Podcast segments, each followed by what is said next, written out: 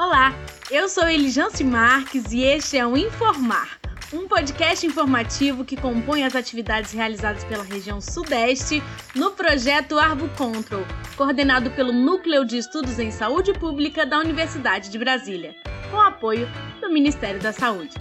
Trabalhamos com os eixos da educação, informação e comunicação para pensar em um conjunto de intervenções que, de maneira planejada e integrada, sejam favoráveis à promoção da saúde, prevenção de riscos e outros agravos da zika, dengue e chikungunya. Nesse episódio, você teve dengue?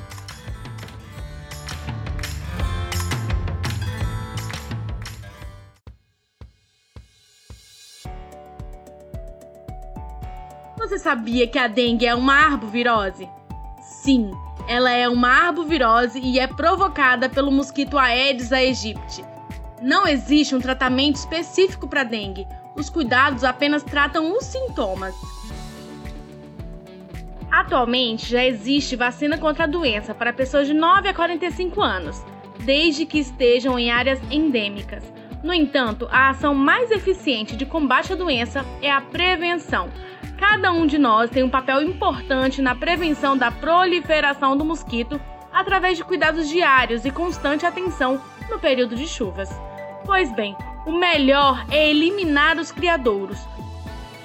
Converse com seus vizinhos. As ações preventivas vão desde o saneamento básico à eliminação de acúmulo de água em pneus velhos, latas de lixo e nos pratinhos de plantas. Além disso, se você é um cidadão atento, fique de olho nas políticas públicas implantadas na região onde você mora, que tem como objetivo o combate às arboviroses. Estamos aqui para escutar alguns relatos de pessoas que contraíram essa doença e que vão nos contar quais sintomas tiveram e como se sentiram.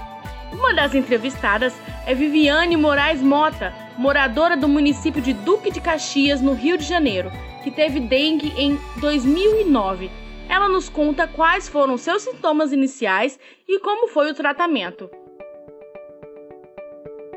Ah, apareceu no início um resfriado muito forte, depois eu comecei com dor no corpo, muita dor no corpo, no corpo inteiro, febre, muita febre e tinha um andaço de dengue na, no bairro onde eu morava, é, Caxias, bairro Periquito. E aí eu fui no posto de saúde, fui no posto de saúde, falei os meus sintomas, e eles fizeram um exame, né, de sangue, constataram que realmente era dengue. Eu pude ficar em casa ainda, né, não estava muito grave, mas com a condição de sempre estar tá tomando soro. Né, como minha mãe é da enfermagem, eu fazia o soro venoso em casa. E eu tive visitas depois do posto de saúde, né, é, umas três vezes eles foram na minha residência perguntar como eu estava. Não tive sequela nenhuma. Também fiquei bem, é, depois fui vacinada, fiz as vacinas, né, que o posto de saúde me recomendou, mas fiquei bem sem sequela nenhuma.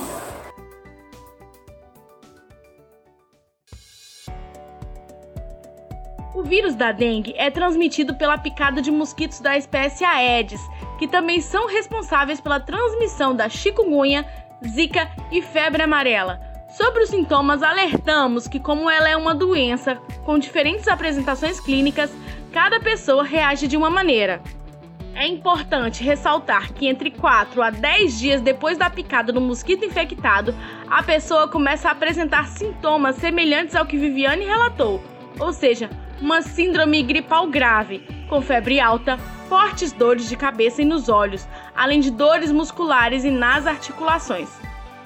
Quem vai nos dar mais detalhes sobre os sintomas da dengue é a biomédica e pesquisadora da Fiocruz, Bárbara Campos Silva Valente.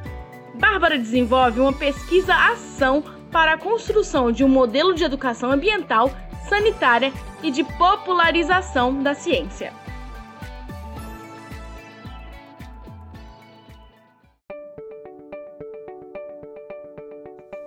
Existem duas formas clínicas da dengue, a dengue comum, conhecida como dengue clássica, e a dengue hemorrágica.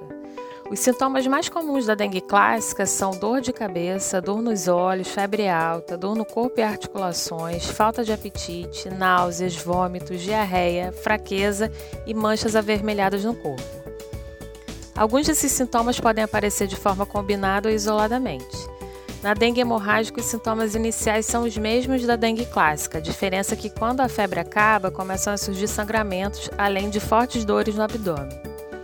A dengue hemorrágica é a forma grave da doença, geralmente acomete pessoas que já foram infectadas por um determinado sorotipo do vírus da dengue e são infectadas novamente. Lembrando que no Brasil existem quatro sorotipos circulantes da dengue. A dengue hemorrágica é a forma perigosa da dengue e pode levar à morte.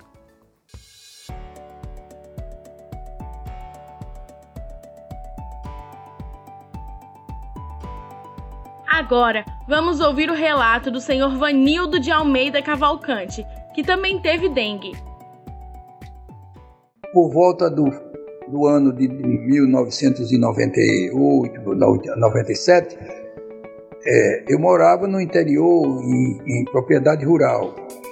Houve um surto naquele ano mais intenso do que nos anos anteriores. E lá onde eu morava, quase todas as pessoas foram acometidas de dengue. E um determinado dia, eu já senti muitas dores pelo corpo, febre e muita moleza. No dia seguinte, fui me levantar, não consegui ficar em pé.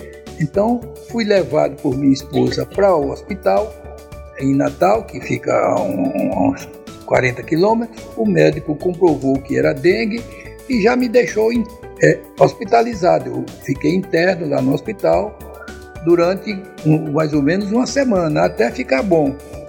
Foi quando os sintomas passaram e eu fui aos pouquinhos me recuperando, voltando a ter o meu, meu ânimo normal, e só assim voltei.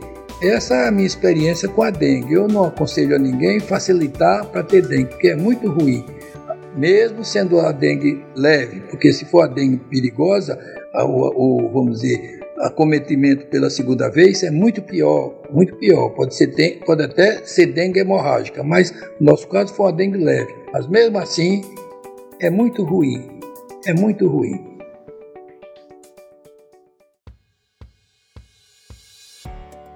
Não existe nenhum medicamento que combata o vírus. O ideal é ir a uma unidade de saúde para avaliação médica. Para aliviar os sintomas, são prescritos analgésicos e medicamentos para baixar a febre. É fundamental ingerir bastante líquido para manter-se hidratado. Para saber se você está com dengue, basta fazer um exame de sangue para verificar a presença de anticorpos através da sorologia.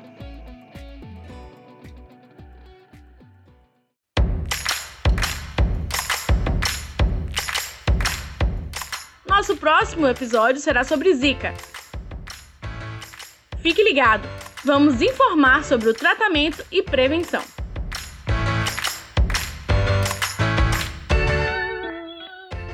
O podcast Informar é uma produção do projeto ArboControl da região Sudeste.